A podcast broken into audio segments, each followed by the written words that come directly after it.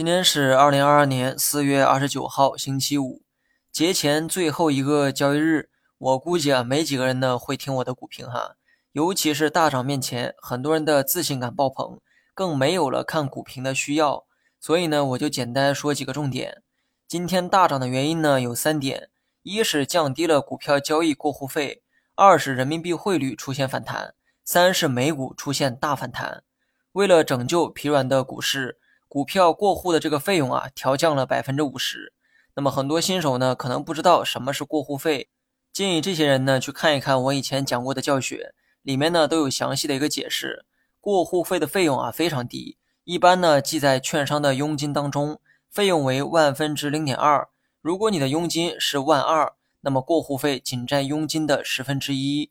其实对于大多数投资者来说，最大的交易成本是印花税。印花税虽然是单向收取，但费用高达10%。如果哪天能降低印花税的费用，对股市来说将会是特大利好。因为过户费的费用比较低，所以消息对市场没有太大的刺激作用。上午的大盘主要也是以震荡为主，直到下午才开启了暴涨模式。午后突然暴涨是因为人民币汇率也出现了跳涨。中午休市时间，人民币开始出现反弹。下午1点，股市正式开盘，也就在这个时候正在反映这个利好，刚开盘就打出了直线反弹。说到底，决定短期走向的还是汇率，那么估计未来一段时间还会维持这种状态。诱发今天大涨的最后一个原因是美股。漂亮国一季度 GDP 出现了负增长，超出了市场的预期，而美股却是应声大涨。是不是感到意外啊？经济下滑，股市却在反弹，这个又是为什么呢？经济超预期下滑让市场开始思考另一个问题，是不是早期的缩表缩得太猛了，加息加得太狠了，导致经济复苏压力山大呢？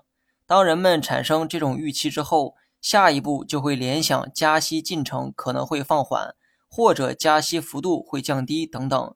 这就是美股昨晚大反弹的理由。原因都告诉你们了哈，怎么判断取决于你自己。最后别忘了我之前叮嘱的那句话，今年不适合做短线，而长线一定要坚信目前是机会大于风险。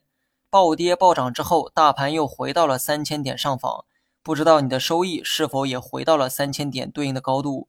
如果没有，一定要好好检讨一下自己哈，争取下一次不要犯同样错误。隔着4天时间，我肯定不会做短线的预判，因为打脸的风险比较高。大体的观点跟之前一致，未来的走势可以参考3月16号以后的走势。最近的走势跟之前非常相似，都是先暴跌后暴涨。如果后面的震荡也能复制的话，可以说是历史在重演。不过仅从目前的走势来看，这次反弹的积极性要比之前更高，所以乐观的程度也可以比之前高一些。